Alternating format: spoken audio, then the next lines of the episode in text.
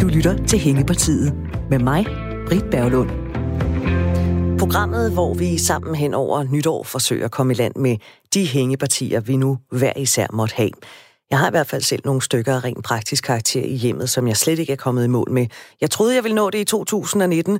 Jeg troede også, jeg ville nå det i 2018, i hvert fald med nogle af dem. Men øh, de er stadigvæk hængepartier. De rører vist videre med ind i 2020. Men her i programmet, der vil vi gerne hjælpe dig med de hængepartier, du måtte have. Og derfor der har vi samlet fire fine mennesker med hver deres kompetencer. De er Hængepartiets taskforce.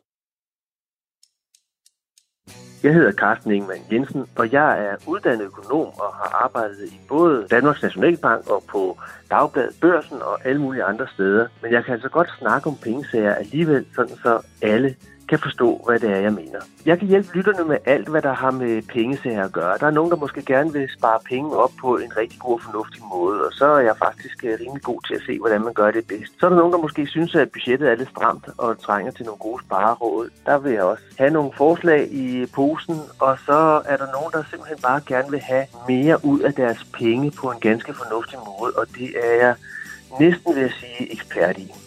Jeg hedder Mette Højen. Jeg er retoriker. I mit øh, daglige arbejde så træner jeg en masse mennesker i, hvad de skal sige, hvornår de skal sige, hvordan de skal sige ting og sager. Det her med retorik, det handler faktisk om at komme godt igennem med budskaberne og også overbevise andre mennesker. Jeg gør det allermest i erhvervslivet og har også skrevet en bog, der hedder Erhvervsretorik, når tale er guld. Og det er måske i øh, sådan arbejdslivet, at vi har allermest fokus på det her med kommunikation. Men det betyder ikke, at det ikke er relevant, og at det ikke også er vigtigt, når nu vi træder inden for hjemmets fire vægge. Så det er faktisk det, som jeg kan hjælpe jer lyttere med. Nemlig, hvad skal I sige, hvad skal I gøre, når at, øh, man lige pludselig skal være rigtig meget mere sammen med familien, end man plejer. Fordi når man skal være det, så er der jo lige pludselig behov for at kommunikere noget mere. Jeg hedder Kuno Bonne, og jeg har lavet rigtig meget fjernsyn omkring gør det selv arbejde. Jeg har haft mit eget byggefirma i 10 år. Jeg har arbejdet for landets største køkkenudbyder også i 10 år og lavet mere end 3.000 køkkenentrepriser. Øh, og så har jeg udgivet en øh, del bøger omkring øh, gør det selv arbejde, udover at drive et site, der hedder handyman.dk. Jamen, jeg vil jo kunne hjælpe lytterne, hvis de har øh, et spørgsmål i forhold til gør det selv og vedligehold i egen bolig. Udover det, så kunne det også godt være, at jeg kunne hjælpe dem lidt på vej med en anden måde at tænke øh, løsninger på. Jeg hedder Rosa Kildal og er nok mest kendt fra Bagdysten, som jeg var med i 2017. Men siden da har jeg også øh, været med i mange andre skønne ting.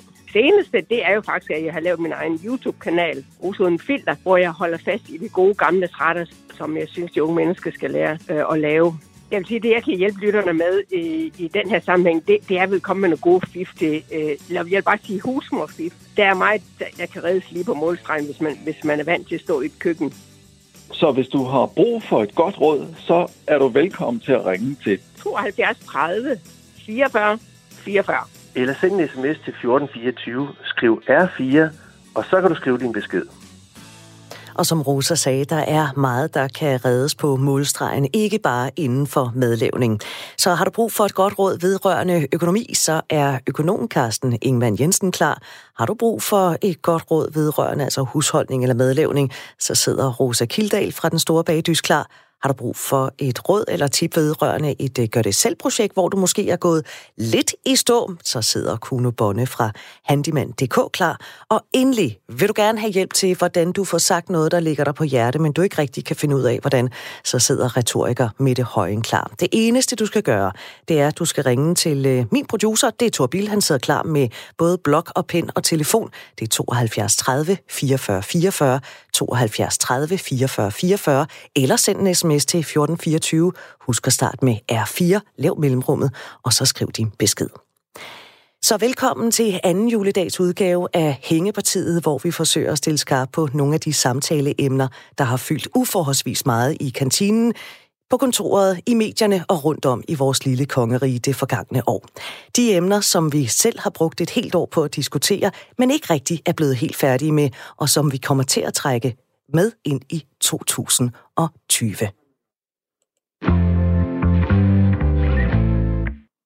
Det er sager, der skubber os fra hinanden, når vi taler om nogen, hvor man kan være i tvivl om, vi nogensinde bliver enige, og om det overhovedet er muligt.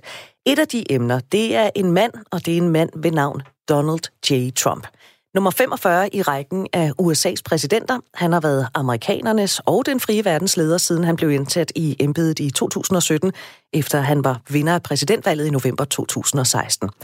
På mange måder, så kan det godt føles som om, at han har været vores allesammens præsident, forstået på den måde, at det er jo som om, han formår at fylde mere herhjemme end vores egen statsminister. Men hvorfor er det sådan? Hvorfor er Donald Trump så spændende at tale om, at diskutere, og er vores måde at tale om ham på til tider for ensidig og for forudsigelig. Det skal vi tale om i dagens udgave af Hængepartiet, og derfor så har jeg inviteret dig i studiet. Philip Ulrik, du kan med i amerikanske studier og udenrigsredaktør på øh, kongressen.com. Øh, velkommen til. Tak skal du have. Du beskæftiger dig med USA's udenrigspolitik, set fra et amerikansk synspunkt. Nogen vil sikkert se Donald Trump som et løsgående missil. Hvad er hans strategi, når det kommer til resten af verden? Jamen, øh, Donald Trump har lovet jo sin vælger i 2016, at, øh, og det gentog han også i sin indsættelsestale, at under ham så ville det være USA's interesser, som var det bærende. Det var det, der skulle definere amerikansk udenrigspolitik og sådan set også indrigspolitik, at hvad, hvad tjente i sidste ende de amerikanske borgere bedst. Og det er jo sådan set i, i sig selv ikke så mærkeligt. Det er jo også, alle andre amerikanske præsidenter er jo også valgt af amerikanere, så derfor skal man jo til gode se sine vælgere. Øh, men det, der har været anderledes ved Donald Trump, det er også hans villighed til at ignorere øh, internationale interesser og, og hensyn også. Øhm, et eksempel er, da, da Trump, han, øh, øh, at da USA ligesom går ind og siger, anerkender Jerusalem som Israels hovedstad. Det er noget, amerikanske præsidenter siden, jeg mener det er starten af 1990'erne, har lovet under valgkampen, at de vil gøre.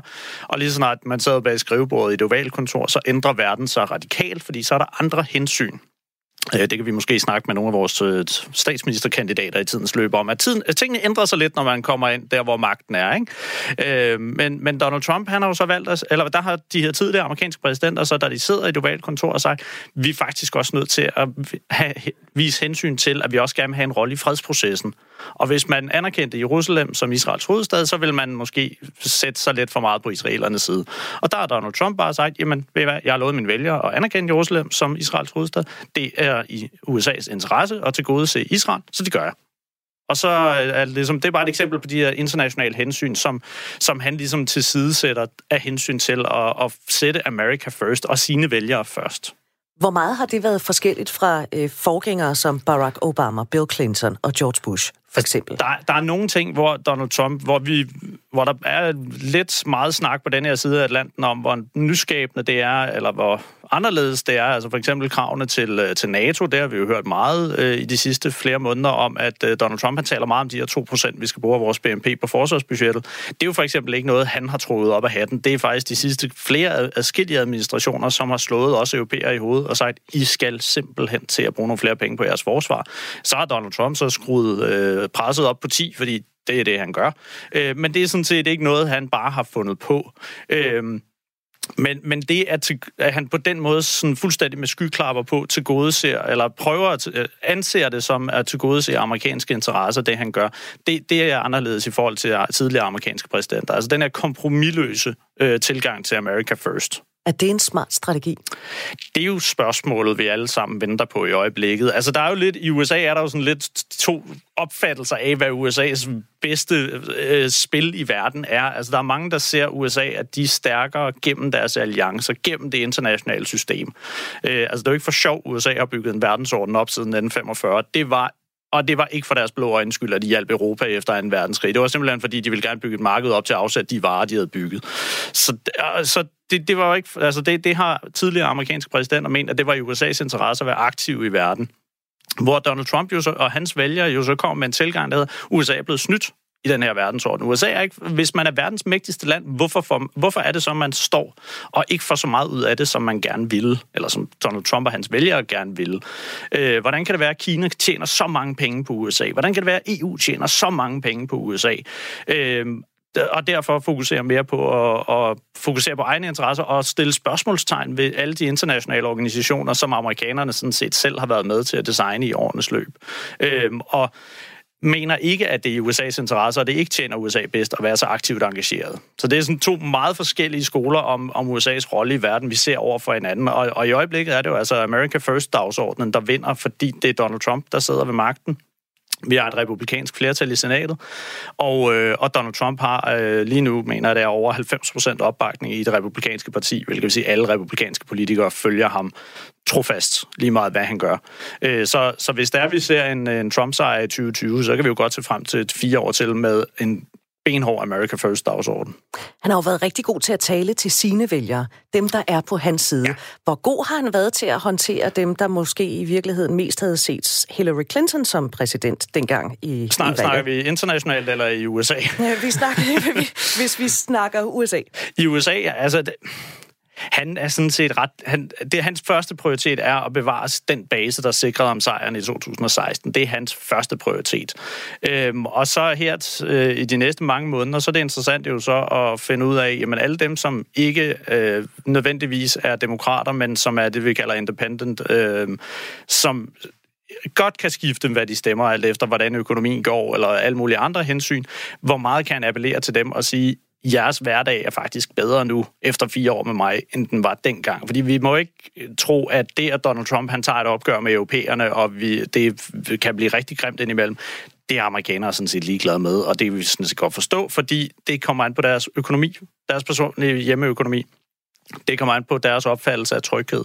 Det kommer an på deres børns fremtid osv. osv. Alle de her hensyn, som vi sådan set også selv har i Danmark. Det er ikke udenrigspolitik, der definerer øh, danske valgkampe, desværre. Øhm, og det er det heller ikke i USA. Så hvis Trump han kan overbevise de her vælgere om, at de har det bedre nu end for fire år siden, så, så står han jo stærkt. Øh, men hans første prioritet er sin egen vælgerbase. Og det har man også kunne se i hans budskaber. Har det været forfriskende med et menneske, der måske ikke lige umiddelbart har passet ned i den skabelon, som vi bevidst eller ubevidst har synes, øh, en amerikansk præsident har skulle passe ned i? Det har, stillet nogle, det har givet nogle udfordringer, lad os sige det sådan. Altså, det, øh, er altså, det godt eller skidt? Jamen, det, igen, det er vi jo sådan set ved at finde ud af nu. Øh, altså, det, det er jo, vi er jo tre år på nuværende tidspunkt inde i, øh, inde i hans periode, ikke? Så, så det er vi jo ved at finde ud af, fordi nogle af de, mange af de forandringer, han laver, har jo langtidseffekt. Det, det tager lang tid at, at implementere, så mange af tingene, altså, det transatlantiske forhold. Vil det komme, så vil det ikke komme, så hvordan vil det udvikle sig? Jamen, det kan vi ikke sige nu, fordi lige nu skændes de alle sammen, men det kan være om halvandet to år, at vi så alle sammen har fundet ud af en, øh, en eller anden måde at leve sammen. Øhm, så, så det har præsenteret nogle udfordringer, og, øh, og jeg kan huske, at jeg var til en, øh, en konference i, inden valget i november 2016, hvor øh, der var en af de andre oplægsholdere, som sagde, at når man ikke andet, så vil en, en Donald Trump sejr i hvert fald være et yderst interessant øh, statskundskabseksperiment, øh, for at se både, hvordan et øh, liberalt samfund øh, oplever det her, og hvordan en liberal verdensorden oplever det her. Og jeg tror lige i øjeblikket, så er den liberale verdensorden ikke så tilfreds med, øh, med valget. Men har han banet vejen for en ny måde at være en af, af verdens ledere på? Jamen altså, det, det er jo en ny måde at være USA's leder på. Øh, fordi den måde, og, og, den måde, Trump ser verden på, det kommer an på, der kommer tingene an på magt. Hvis du har mange kampvogne, hvis du har mange fly, hvis du har mange skibe, så vil jeg gerne tale med dig. Hvis du ikke har det, så kan du egentlig være lidt lige meget, så kommer du i anden, tredje, fjerde eller langt ned ad rækken. Ikke? Det er derfor, Danmark ikke så godt kan lide den type verdensorden. Øhm, og det er derfor, at Trump han taler godt med en type som Xi Jinping, eller Vladimir Putin, eller øh, Modi fra, øh, fra Indien. Det er fordi, det er også lande, som har et mere traditionelt verdensbillede, hvor det kommer an på magt. Altså i Donald Trumps idealverden, så er jeg sikker på, at så gik lederne af de store lande gik ind i et røgfyldt lokale, fandt ud af, hvordan verden skulle deles op og styres, og så kommer man ud og fortæller resten af verden, nu skal I høre, hvordan tingene var. Altså kort sagt, den verdensorden, man havde fra 1815 til 1914, bare for at tage historikerhatten på et øjeblik, det var jo simpelthen de store europæiske magter, der gik ind i lokale del verden op imellem sig, og så kom de ud og sagde, du får Vestafrika, du får Østafrika, og så videre, og så videre. Og groft sagt, så tror jeg også, det er den type verdensorden, som Donald Trump og de her verdensledere vil have. Og så er det, at vi sidder i Europa og har vendt os til en verdensorden, og synes faktisk rigtig godt om en verdensorden, hvor vi sidder rundt om et bord og taler om tingene, og gerne også bygger, bytter sokker og spiller guitar indimellem. Øh, og det clasher lidt med en amerikansk præsident, der har øh, magt som det bærende princip. Og det er, en, øh, det, det er måske også øh, godt i forhold til det, den type verdensorden, vi er på vej hen i, fordi Kina er den nye stormagt på scenen. Rusland vil også gerne tilkæmpe sig en, en plads ved voksenbordet, og Indien er også godt på vej til at blive en af verdens store. Og der, de tænker altså i magt. Så, så Trump har måske tvunget os i retning af at tænke på en måde, som, øh, som er mere i retning af, hvordan resten af verden egentlig tænker.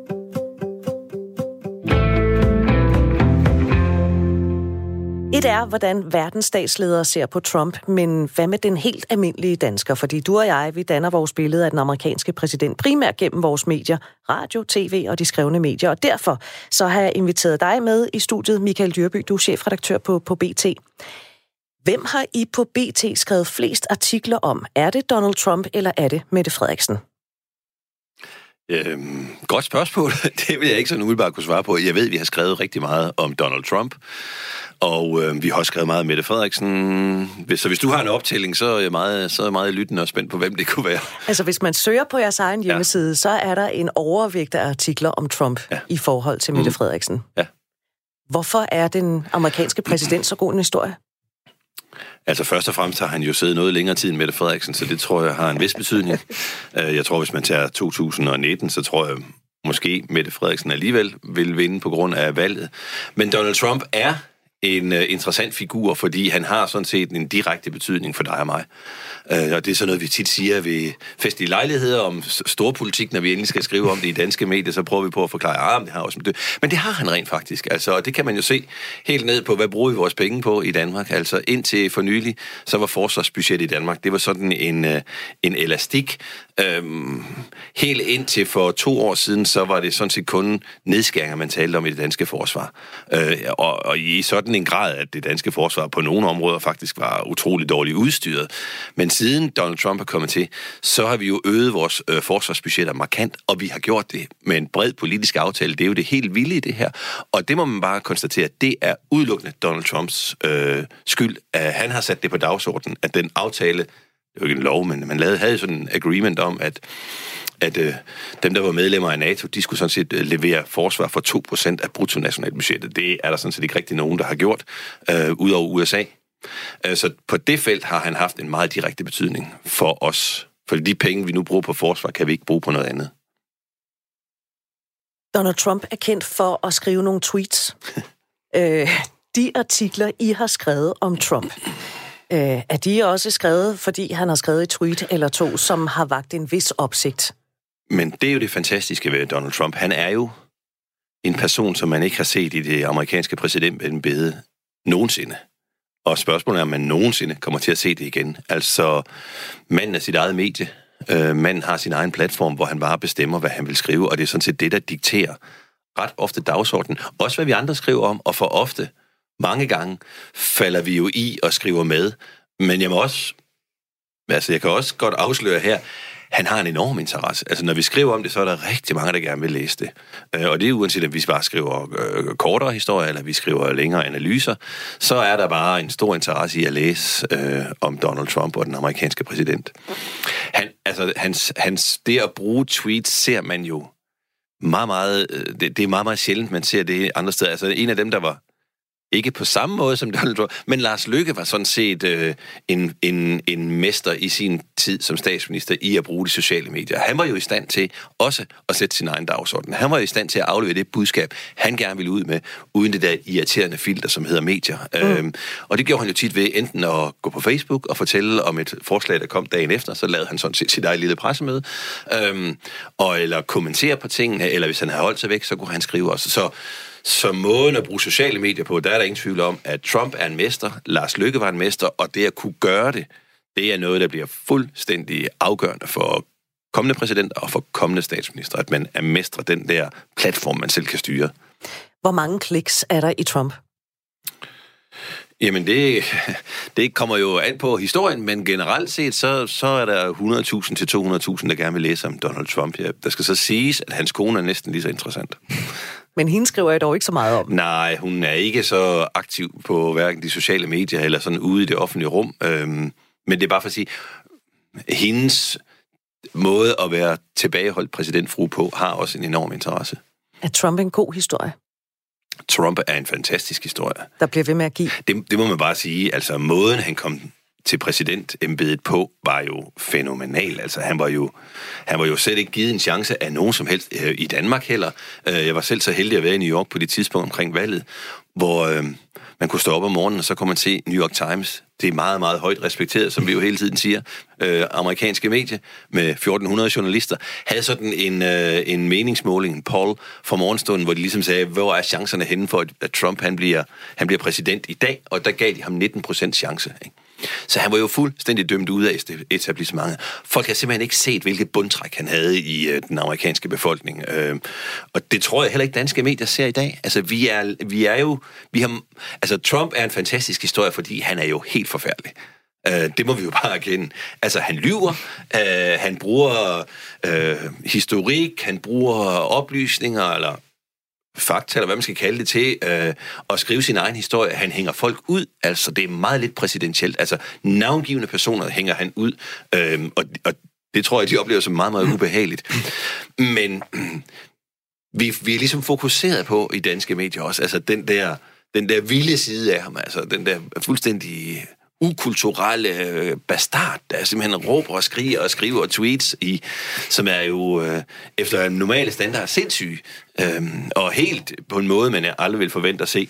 Øh, og det er også der, vi, det, det er ligesom der, vi hænger fast. Mm. Øh, der er jo en helt anden side, altså det med at sætte Amerika først, som har meget, meget stor betydning for en stor del af den amerikanske befolkning, og som jeg også synes har, det må man give ham et kredit til, det lykkedes ham at bryde nogle dogmer, som vi egentlig også var låst fast i. Og det, der vil jeg sige sådan noget som forholdet til Kina, som øh, jo er en kæmpe mastodont, som i realiteten gør, hvad der passer den. Altså Kina blev lukket ind i verdenshandelsorganisationen WTO på nogle meget skrappe regler, de skulle overholde, og fra det øjeblik, de kom ind, der var de sådan set skide ligeglade med de regler. Øhm, og det har vi så i Europa og også USA før, sådan stille og roligt lukkede øjnene for, nå, ja, nu er de her, det er nok bedre. Der er Trump mere, han har simpelthen taget det head on med Kina, og det er spændende at se, hvad der sker der. Han har taget nogle af det der, altså handelskrig er dårligt, har vi jo haft som dogme, og det, det er det formentlig også. Men det er i hvert fald lykkedes ham ved at gøre nogle ting, der er altså helt, altså helt mærkelige i forhold til, hvad sådan almindelig gængs vestlig demokratisk opfattelse er, der har han taget nogle af tingene og virkelig vendt det på hovedet. Og det synes jeg nogle gange, man må sige, det har vi meget svært ved at honorere i, et, øh, i danske medier. Ja. Øh, lad os lige vende den der med, med, med Trump og Kina. Hvad, hvad er det, han, han kan der? Jamen altså, som, som Michael også siger, han har jo taget et opgør med, med, med Kina. Der er jo det, og det er jo sådan set ikke der, han bryder, fordi USA har, øh, hvis du kigger på amerikansk Kina-politik over de sidste 20 år, 25 år, så er der sket en langsom, men sikker forrådelse af det, hvis man kan sige det sådan med, med større og større fokus på, på hård magt og hårde midler. Altså hvis vi starter i, i start 90'erne og ser på, der øh, Bill Clinton snakkede om, øh, om Kina, de skulle ind i det, internationale, amerika, ind i det amerikansk definerede system. Øh, og det er meget vigtigt at understrege, at det er amerikansk defineret, for det der kæden hopper af i, øh, i Beijing nemlig. Øh, og de skulle ind i det system, og så ville man langsomt men sikkert se en liberalisering af, af Kina, og det var positivt. Og så så du Bush-administrationen, der kommer til i år 2000, det er der rigtig mange, der glemmer, men Bush gik jo faktisk på til valg i år 2000 på en dagsorden, der næsten en til en ligner det, Donald Trump sagde i 2016. America first, vi skal trække tilbage fra verden, vi skal holde op med det der med at redde verden, vi skal holde op med at lave nation building i alle mulige lande rundt omkring i verden, vi skal hjem fokusere på os selv, og fokusere på Kina, udfordringen fra Kina, fordi der var man sådan ligesom begyndt at sige, okay, det der kinesiske godstog, det er godt nok ved at køre stærkt. Da Obama kommer til, der har man brugt otte år i Mellemøsten og har fuldstændig misset det der kinesiske godstog, som nu er godt ude i horisonten, øh, og prøver at finde ud af, okay, hvordan kan vi på en eller anden måde enten komme ind foran på sporet, eller på en eller anden måde få sporet vendt om øh, til hvor, en eller anden måde få ændret det her. Og der har Trump jo simpelthen bare sagt, jamen fint, så, så prøver vi at simpelthen skære øh, skinnerne over. Øh, bare for, at sætte det meget, meget på spidsen. Øh, og på den måde at, at har Trump jo egentlig bare fulgt de fodsporene på tidligere amerikanske præsidenter, øh, hvor han jo så igen har, taget hårde, har været villig til at tage hårde midler i brug øh, i kraft af, han har været villig til at indlede en handelskrig. Det har tidligere amerikanske præsidenter ikke, fordi, som Michael også siger, det har været et onde. Øh, og det er sandsynligvis også noget, vi kommer, muligvis også noget, vi kommer til at se øh, effekter af på, økonomisk øh, på længere sigt. Det, der så også er interessant ved Trumps håndtering af det, det er, at Trump gør det unilateralt. Altså det er USA, som tager et opgør med Kina. Det er ikke USA, som går til de europæiske allierede og siger, skal vi ikke sammen tage et opgør med Kina? Fordi hvis man havde gjort det, så tror jeg faktisk, man havde været, haft en langt større effekt øh, på Kina, hvis man som en samlet blok havde lagt pres på.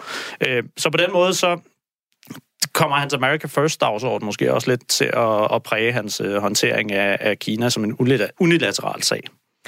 Du lytter til øh, Hængepartiet her på Radio 4 i studiet af Michael Dyrby, der er chefredaktør på øh, BT, og så er det Philip Ulrik, der er kant med i amerikanske studier og udenrigsredaktør på kongressen.com. Vi er slet ikke færdige med at, at tale om Trump, og heller ikke om danske mediers fremstilling af den amerikanske præsident. Det taler vi videre om på den anden side af nyhederne. Det er blevet tid til nyheder her på Radio 4. Venstres formand Jakob Ellemann Jensen mener, at partierne i Blå Blok skal holde op med at fortælle, hvordan han og Venstre skal agere, især når det gælder velfærd og udlændinge. Det fortæller han i dag til Jyllandsposten. Flere af de borgerlige partier har efterlyst en tydeligere profil fra Jakob Ellemann Jensen, efter han blev formand for Venstre for tre måneder siden. De konservatives formand Søren Pape Poulsen har krævet, at Venstre dropper partiets velfærdsløfte, om at tilføre den offentlige sektor milliarder de kommende år. Og Dansk Folkepartis formand Christian Thulesen Dahl, han har udtrykt bekymring for, bekymring for at Jakob Ellemann Jensen vil føre en mere lempelig udlændingepolitik. Hvis vi nu hver især passer vores egen kiosk, så kan det være, at vi vil have større succes, siger Jakob Ellemann Jensen til Jyllandsposten. Han holder fast i, at Venstre med ham ved roret står fast på Lars Lykke Rasmussens velfærdsløfte, skattestop, men ikke skattelettelser, og en fast og færre udlændingepolitik, siger han. Anklagemyndigheden kræver en skærpet straf til de to mænd, der er tiltalt for at have dræbt radioverden Nedim Yassar i København sidste år. Det fremgår af anklageskriftet, som Københavns politi har frigivet i sagen i dag. Nedim Yassar blev skudt i hovedet flere gange i november sidste år, og nu er to mænd blevet tiltalt for drabet. De har siddet varetægtsfængslet i mere end et år. Sagen skal for retten den 20. januar. Begge mænd er tiltalt for manddrab, Derudover bliver de tiltalt efter en bestemmelse i straffeloven, som drejer sig om at bruge for eksempel skydevåben på et offentligt sted. Det kan betyde en skærpelse af straffen med op til det halve. Mændene nægter sig skyldige. Og så er vi i gang med en af årets store rejsedage i dag, nemlig anden juledag. Og det betyder, at man kan regne med, at der kommer til at være godt pakket på vejene, og også en del fyldte tog. Det er i hvert fald forventningen hos både Vejdirektoratet og DSB. Jakob Ries Petersen er vagthavende ved Vejdirektoratets Trafikcenter, og han siger sådan her om forventningerne til i dag. Jeg regner med, at der vil være lidt flere biler, end vi har set øh, de, de foregående dage. Øhm, og det er hovedsageligt trafik, der kører på tværs af landet, det vil sige både til Jylland og, og hjem øh, igen til Sjælland øh, for dem, der har været derovre. Og det tidsrum, vi regner med, at være flest, det, det er i tidsrummet mellem 10 og, og 15. Og derfor så er hans bedste råd også at lade være med at køre sted nu her mellem klokken 10 og klokken 15, hvis man gerne vil undgå kø og trængsel. Og så øh, inden man sætter sig ud i bilen, lige undersøge ruten. Øh, der er jo flere muligheder via nettet. Øh, så man kan se, om der er sket noget på den, øh, den rute, man nu skal ud på. Og så når man så endelig kører, så kører i god tid, som hvis man endelig skulle havne i en eller anden forsinkelse, jamen så, øh, så har man tiden til at, at bruge lidt, lidt flere minutter, end, end man havde sat af. Mindst 16 personer er blevet dræbt efter en tyfon i Filippinerne. Det oplyser embedsmænd natten til i dag, dansk tid. Det er uvist, hvilke nationaliteter de dræbte har men dødsfaldene er sket i området, området Visayas i den centrale del af Filippinerne. Tyfonen ramte øgruppen juleaftens dag, og op til 10.000 personer blev evakueret til skoler og haller på grund af voldsomme vinde og regnmængder, der fulgte med. Flere end 25.000, der forsøgte at komme hjem og fejre jul, har været strandet ved havnene, og på mange af øernes ferieresorter har turister været tvunget til at blive indenfor og vente på, at tyfonen forsvinder. Filippinerne bliver i gennemsnit ramt af 20 tyfoner og storme om året. Vi skal her hjem og kigge på en vejrudsigt, der byder på nogen eller en del sol flere steder. I den østlige del af landet mere skyde, og ellers temperaturer, der ligger mellem 1 og 6 grader. Du lytter til Hængepartiet med mig, Britt Berglund. I dagens udgave af Hængepartiet, der kigger vi over Atlanten til et land med ca. 327 millioner indbyggere, og mere specifikt, der kigger vi på deres leder, præsident Donald Trump. Her i Hængepartiet, der tager vi nogle af de emner op, som øh, vi danskere har talt rigtig meget om i 2019, men som vi bestemt kommer til at høre mere om i 2020. Og vi er altså langt fra færdige med at tale om Donald Trump, og heller ikke her i programmet. Jeg besøger Michael Dyrby, der er chefredaktør på BT, og Philip Ulrik, der er kant med i amerikanske studier, og udenrigsredaktør på kongressen.com. Og Michael Dyrby, hvis jeg lige lægger ud hos dig, fordi før nyheden, der sagde du noget interessant, at vi danske medier måske ikke altid har været gode til at honorere Donald Trump. Og nogle af de gode historier, der også kommer fra ham, altså som ikke handler om et gakket tweet eller noget mm. andet. Hvilke historier er det, vi glemmer at skrive om Donald Trump eller fortælle om i radio og tv? Ja, en af dem er jo for eksempel, at øh, USA er i gang med et jobboom i øjeblikket. Og øh, det betyder sådan set, at dem, der er lavest i samfundet, begynder at kunne få et job, og nogle af dem har måske chancen for i USA at kunne nøjes med at have to jobs, måske bare et job. Det er jo en situation, som er så uforståelig for, for et lille land, velstående land som Danmark, at mange amerikanere er nødsat til at have både to og tre jobs for at overhovedet kunne eksistere. Og mange af dem, som er sådan meget socialt dårligt stillet, øh, uden uddannelse og uden sådan ordentligt betalte job, har jo faktisk ikke oplevet nogen økonomisk vækst i de seneste, det kan Philip sikkert svare mere nøjagtigt på, men jeg tror, at de seneste 10-12 år er, er deres løn ikke rigtig steget, hvilket jo også ville være utænkeligt i et land som Danmark. Ikke? Øhm, man har jo sådan set skabt øh, en, en jobvækst, som ikke er set magen til øh, i mange, mange år. Øh, og det tror jeg er noget af det, der kommer til at betyde rigtig meget i den valgkamp, der kommer. At som vi i Danmark jo ikke holder øje med, vi sidder og holder øje med hans tweet, vi sidder og holder øje med, hvor mange gange han lyver. Altså, han er jo helt forfærdelig på mange måder, og det er jo en, en virkelig trussel. Altså, det kan vi jo tale lidt mere om, det der med, at, at, at opgøre med, hvad er sandheden i realiteten. Og det synes jeg er en lidt faretroende moment, sådan i horisonten. Men nu er du jo chefredaktør på BT. Det er vel også dig, der ligesom skal stikke retningen for, hvilke historier, der skal skrives. Hvorfor er det ikke interessant at skrive om, at han for eksempel har øh, været med til at skabe en masse jobs?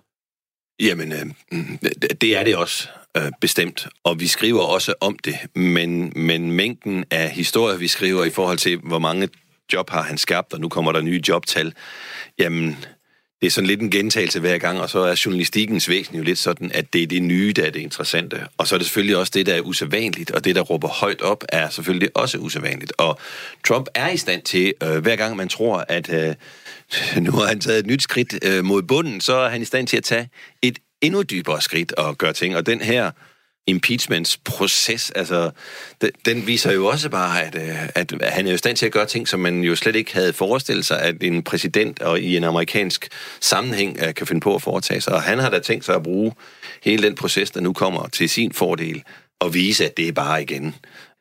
I, i Danmark, der vil man sige, øh, det er bare Twitter øh, flokken, altså det, de mere akademiske sider af samfundet, det, embedsmændene, dem der bestemmer eliten, det er dem, der har rottet sig sammen mod mig. Det vil han jo helt klart bruge. Men er der ikke en vis fare i at fremstille Donald Trump mere eller mindre unuanceret? Altså, vi får vel ikke den fulde historie nej, om ham? Nej, det gør vi ikke, altså, men jeg synes ikke, øh, jeg synes det, der er det, der måske er det, det, det, det problematiske i det, det er jo selvfølgelig, at vi får en oplevelse og en opfattelse af en præsident, som er ude, og et land, der er ude af kontrol. Øhm, det tror jeg ikke, det er. Men jeg vil også sige, i forhold til, hvad jeg selv tænkte for, da han trådte til for en 3-4 år siden, der tænkte jeg, okay, Trump kommer til, det er helt uberegneligt. Men der er alligevel et stærkt øh, hold omkring ham, som vil sørge for, at man følger sådan en nogenlunde sædvanlig kurs. Så var store forandringer vil der egentlig komme. Der må jeg nok sige, der er jeg nødt til at revidere mit synspunkt, fordi han er jo også i stand til at skøjte folk ud af ind af sin, øh, af, af sin rådgiver og sine chefer, og, og øh, altså, der, det, det, det, det Han har skal, været igennem nogle stykker. Det skal tælles i mange, mange håndfulde, hvem der har kommet ind i uh, hans regering, og hvem der er kommet ind i hele uh, rådgivningsapparat omkring ham, hvem der er inde og ude, og det er simpelthen alt efter, hvem, hvem han synes, han får de bedste råd fra. Så han er, det er, det er en problematisk præsident. Det kommer man ikke udenom. Michael Dyrby siger, et land ude af kontrol. Hvad, hvad siger du, Philip Ulrik? Er det, er det også sådan, resten af verden måske Ej, jeg mener ikke, landet er ude af kontrol. Men man kan godt sidde udefra og kigge på det ind med den, altså når dækningen hvis den får for meget slagside til at kun at handle om hans tweets og ja. hans, mm. hans øh, store taler. Han holder jo i Pennsylvania og andre steder, og Ohio, hvor han, hører, hvor han virkelig har store publikum. Øh, man kan godt få det indtryk nogle gange. Okay, det er jo manden, der sidder med fingeren på en atomknap. Det er manden, der er op imod øh, Nordkorea. Det er manden, som forlover sig mere eller mindre med Rusland. Altså, han bryder med alle de der faste dogmer om, hvem er ven og hvem er fjende. Og øh, der kan man jo godt blive lidt nervøs for, når man rabler, som han gør nogle gange på de der tweets. Okay, mand med den her finger på atomknappen, er det, øh, er det en mand, man kan have tryk, tryk kan stole på? Mm. Og øh, jeg, jeg tror ikke, det er så meget ude af kontrol, men man kan godt komme til at tænke, okay, hvad kan der egentlig ske her? Er, er det også sådan, uh, omverdenen ser på ham? Jamen, det, og det er jo lidt det, der har været problemet. Vi har jo netop haft et, uh, et NATO-topmøde i London, der var præget af en... Uh, ja, det, det var, der var en dårlig stemning, da topmødet sluttede, fordi Just, Canadas Justin Trudeau og Frankrigs uh, Macron, og jeg kan ikke huske, hvem det ellers var, der, men der, der var en lille gruppe statsledere, der stod og... at det var jo næsten en scene. Uh, Boris var også, ja, det var næsten en scene taget ud af en teenagefilm, uh, hvor de står og slader over i hjørnet, ikke? Og det skabte en dårlig stemning. Trump blev sur over det, det kan jeg sådan set også godt forstå. Øhm, og det der jo så er, det er jo, at det, så bliver der udråbt til, at der er krise i NATO. Det er der sådan set også. Der er en politisk krise. Øh, men det vi jo bare også skal holde øje med, og det er jo også noget af det, der drukner nogle gange i snakken om Trump og USA, det er, hvis man kigger for eksempel på NATO-samarbejdet, så er USA lige præcis der, hvor de altid har været. USA stiller op, USA er der, aktivt til stede. De har netop annonceret, at USA øh, laver den største troppedeployering i øh, 30 år til en, til en NATO-øvelse næste år. Der kommer over 20.000 amerikanske soldater til Europa. Sidste år deltog de med over 12.000 soldater til en 20.000 mand stor øvelse i Norge, og sendte et, atom, et nemmetankerskib til Norge. Altså, så i dagligdagen, det er også, det, man hører ned fra hovedkvarteret i Bruxelles, ja, der er usikkerhed, ja, der er debat, men grundlæggende så deltager USA stadigvæk.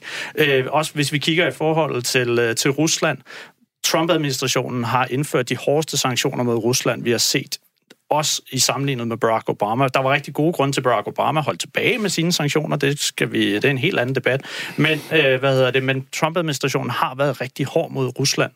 Men det problematiske, Philip, er, det er jo, at Trump flere gange ved NATO-møder, ikke det seneste, men jo reelt set har bragt en lille smule tvivl ind om den her artikel 5 musketereden rent faktisk... Det, det, det, han har, det han har bragt tvivl, ja, han har bragt tvivl, han har bragt tvivl om, om den, om den er gældende. Vil, vil USA komme til... Øh, vil, han, de, vil de komme til hjælp, hvis der nu men, sker men det, et eller andet i Litauen? Det, han har stillet spørgsmålstegn ved, det er, hvis NATO-alliancen ikke bruger de penge på deres forsvar, hvorfor er det så, USA skal bruge penge på at komme til NATO's forsvar? Hvis det nu var, og der, det er jo så at det er en politisk beslutning rundt omkring i de europæiske lande, hvis vi kommer op på 2%, så er den transaktionelle tankegang, som Donald Trump har, handelsmanden hos ham, fint nok, hvis I betaler jeres forsikringer, så er vi en del af en alliance, og det er også budskabet, han får fra sit bagland. Men det er også nyt. Det, det, det, er en, det er en kursændring det, af de store. Det, er også, at, øh, det har jeg også skrevet flere steder, at det, det er en, vi har set en, fra et europæisk perspektiv positiv udvikling i Donald Trumps time, men den udvikling også drukner også rundt, rundt omkring i debatten, når vi snakker Donald Trump og NATO for eksempel.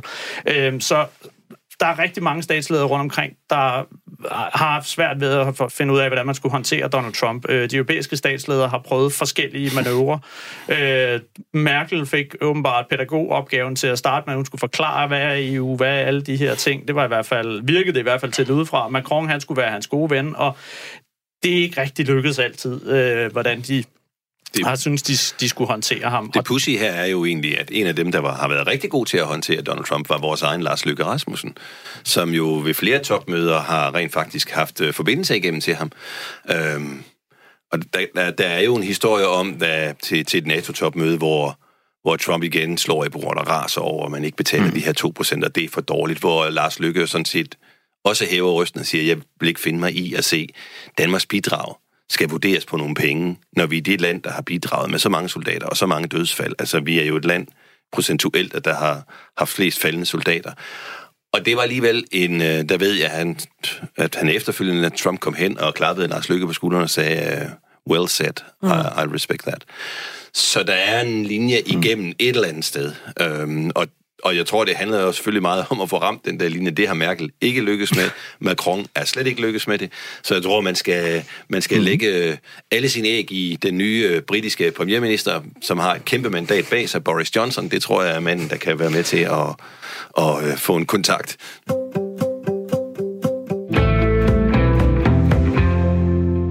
Skal øh, lige vende øh, Donald Trump-effekten, hvis man kan sige det sådan. Donald Trump han kommer fra forretningsverdenen. I begyndelsen af 70'erne, der gik han ind i sin øh, fars forretningseventyr. Senere begyndte han selv at fokusere på øh, New Yorks smørhul Manhattan, hvor han investerede massivt i, i ejendom, men han er også involveret i hotel- og byggeprojekter i andre amerikanske byer.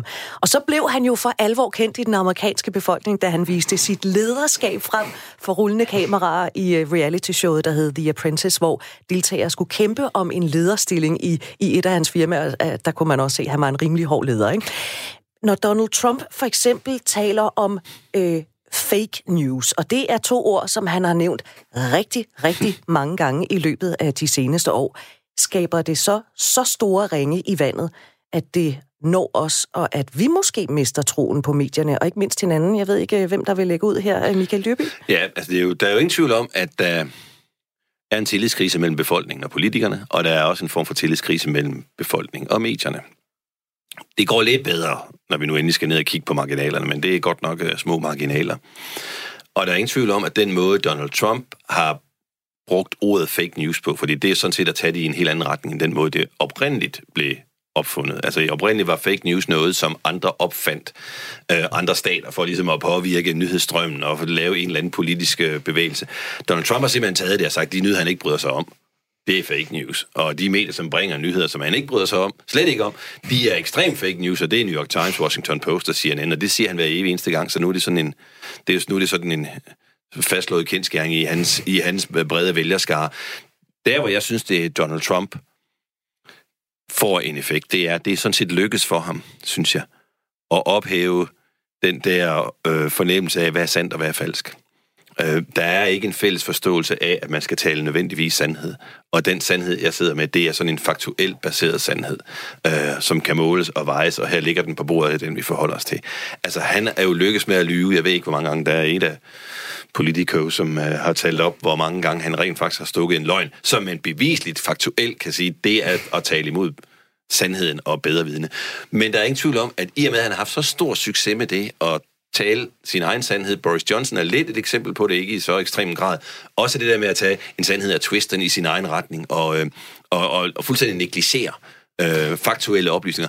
Det vil mange andre politikere i mange, mange lande kigge på og sige, okay, det er en vej frem, hvis jeg vil have magten. Så der kan han danne et eksempel det, for, at den her jeg, måde kan man lede gjort. et land på? Det har han allerede gjort. Men hvorfor bliver han ikke stoppet? Hvor, hvorfor er det ikke Jamen, muligt at stoppe, ham? ham? Jamen, øh, hvem skulle stoppe ham? Øh, blandt andre, ja, medier. Ja, vi kan Også ikke stoppe medier. Donald Trump. Jeg vil sige, altså, al den stund øh, i USA er det jo sådan, at medierne enten er med ham eller imod ham. Øhm, og det er jo noget, de selv har kendt også. Altså, det er jo et lidt, efter danske forhold, lidt underligt system i USA, hvor øh, amerikanske medier og mediekoncerner, jo, lige inden præsidentvalgkamp, så gør de det, man kalder endorser, altså de støtter en bestemt kandidat. De siger til deres læser, efter alt, hvad vi har kigget på, så beslutter The Editorial Board, at I skal tage og stemme på Hillary Clinton, eller øh, Donald Trump sidste gang. Og sidste gang, der var det sådan, jeg lavede faktisk en optælling. Der var 17, der støttede Donald Trump. Der var 395 medier, der støttede Hillary Clinton. Og der, blandt de 17, der var der sådan et... Det ene var et ballettidsskrift, og det andet var et Øh, uh, House and Country uh, tidsskrift. Så der var overhovedet ikke nogen af de etablerede medier, der støttede ham på nogen måde.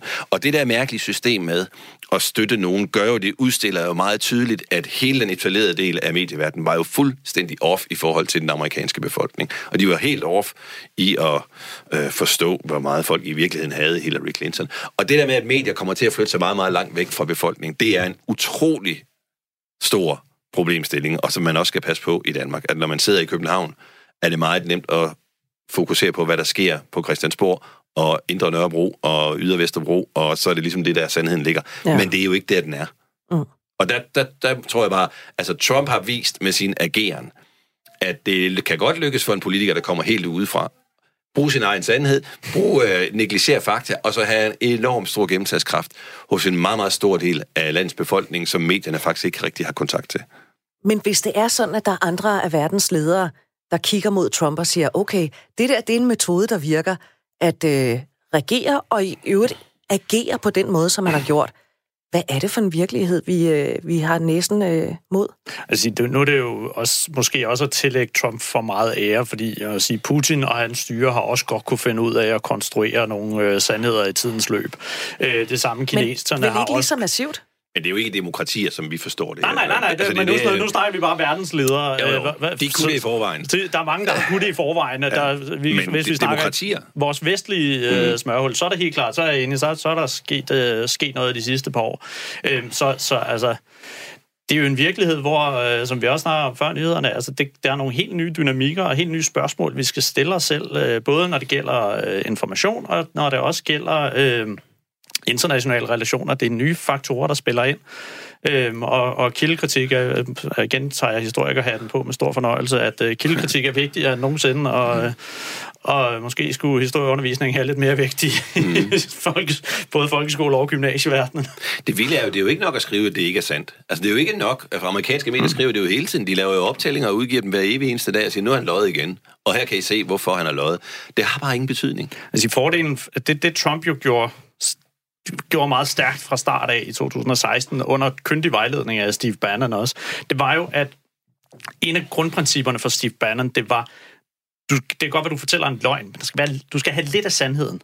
Eller du skal i hvert fald have lidt af folks opfattelse af, mm. hvad der er sandheden. Så Trump tager, tog jo de vælger, han gerne ville ramme, der tog han deres verdensbillede. Om det var sandt eller ej, det havde sådan set ingen relevans. Tog noget af det verdensbillede, og så kørte han med det. Og det er jo også derfor, han lige pludselig står og lover dem en mur. Fordi der er jo kæmpe, enorme mængder øh, immigranter på vej fra Syd- og Mellemamerika. Derfor er der behov for en mur.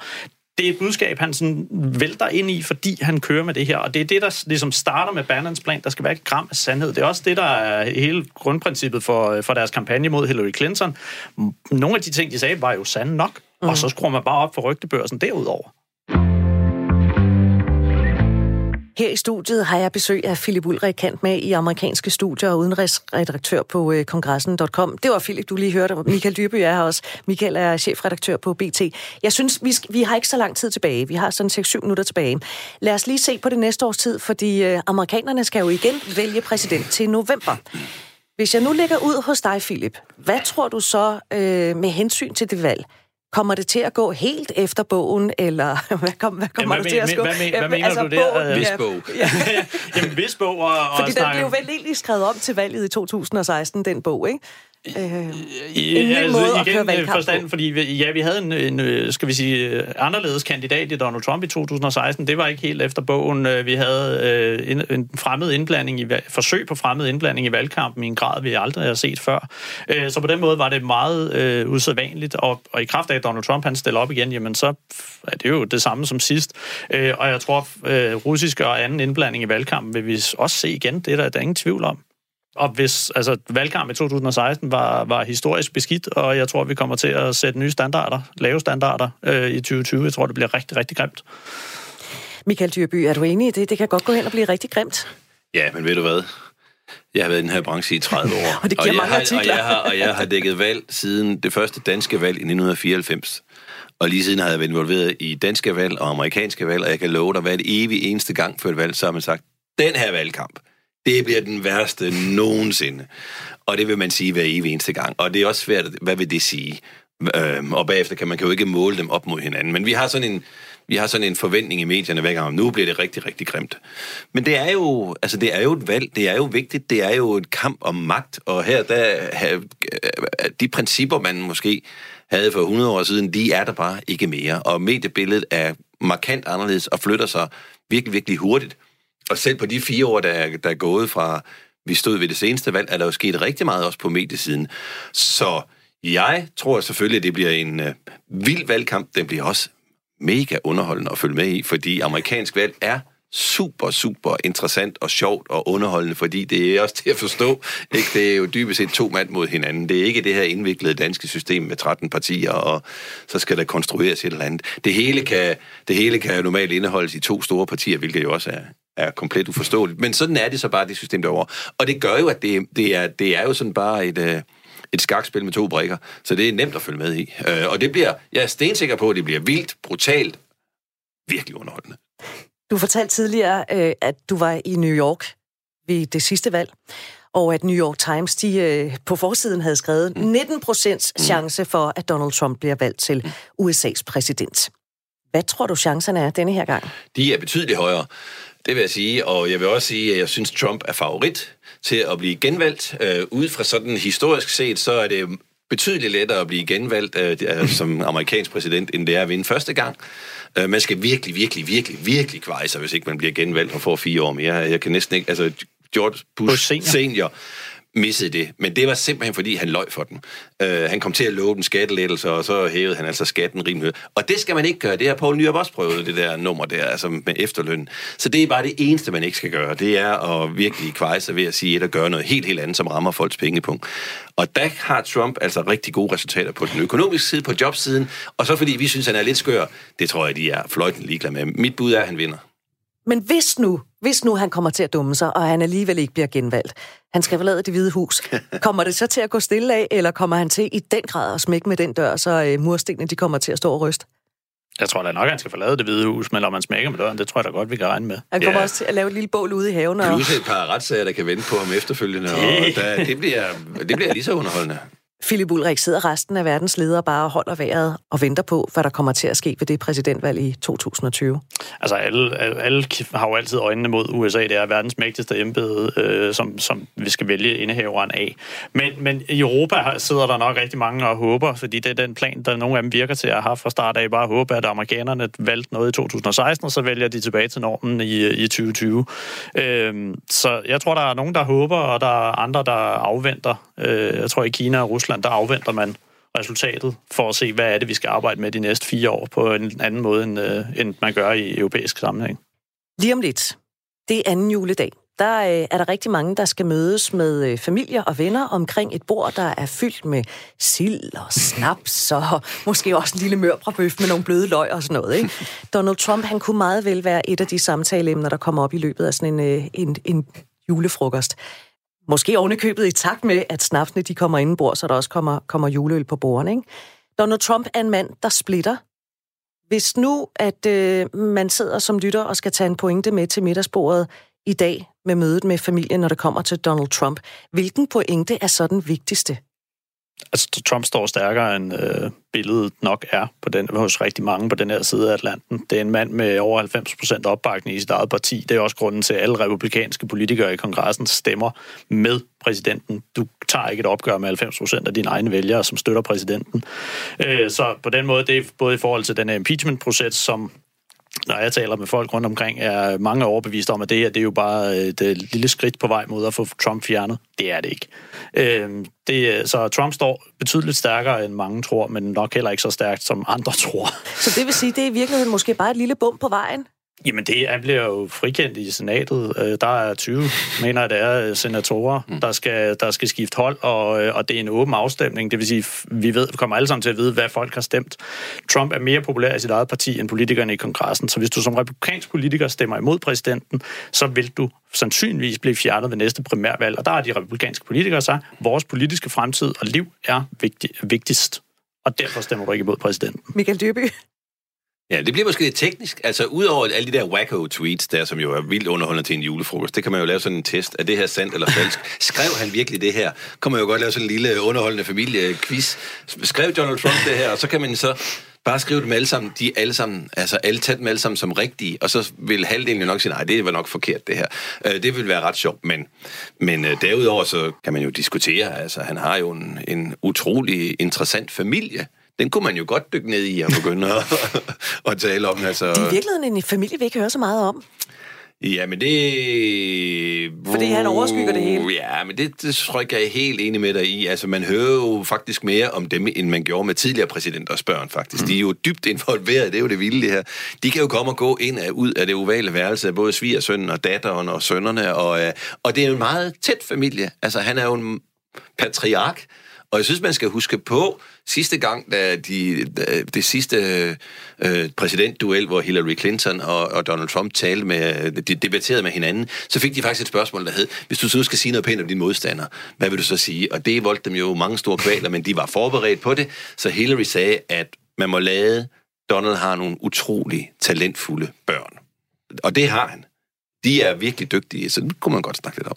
Nu er pointerne i hvert fald givet videre. Tak fordi I vil komme her, øh, Philip Ulrik, kant med i amerikanske studier og udenrigsredaktør på kongressen.com, og ikke mindst også dig, Michael Dyrby, chefredaktør på BT. Tak fordi I kom. Og Trump kommer vi altså til at tale meget mere om i 2020, et hængeparti, vi tager med os ind i det nye år. Om et minuts tid, der er der nyheder fra Anne. Og lige efter nyhederne, der skal vi så have handyman Kuno Bonne på banen, fordi en af Hængebsidets lyttere er ved at renovere hus, og der er brug for et råd vedrørende nogle vægge. Så det hængeparti, det skulle vi meget gerne få vinget af her i programmet om få minutter. Skal du nå at have et godt råd med fra Kuno, som altså sidder i Hængepartiets taskforce, jamen så ring lige nu til Hængepartiets producer Torbil. Han sidder klar med blokken og klar til at skrive dit spørgsmål ned. Ring på 72 30 44 44, 72 30 44 44, også hvis du har et spørgsmål til nogle af de andre. Det kan være så, hvordan du får sagt ting, øh, noget du er i tvivl om med hensyn til noget madlavning, øh, eller er der et økonomisk hængeparti, du også gerne vil have set efter, så ringer du altså bare lige nu, eller sender en sms til 1424. Husk at starte med R4, lav et mellemrum, og så skriver du din besked, og så får vi også vinget dem af. Men lige nu, der skal vi altså have nogle øh, nyheder her på Radio 4. De kommer nu. Klokken er 11.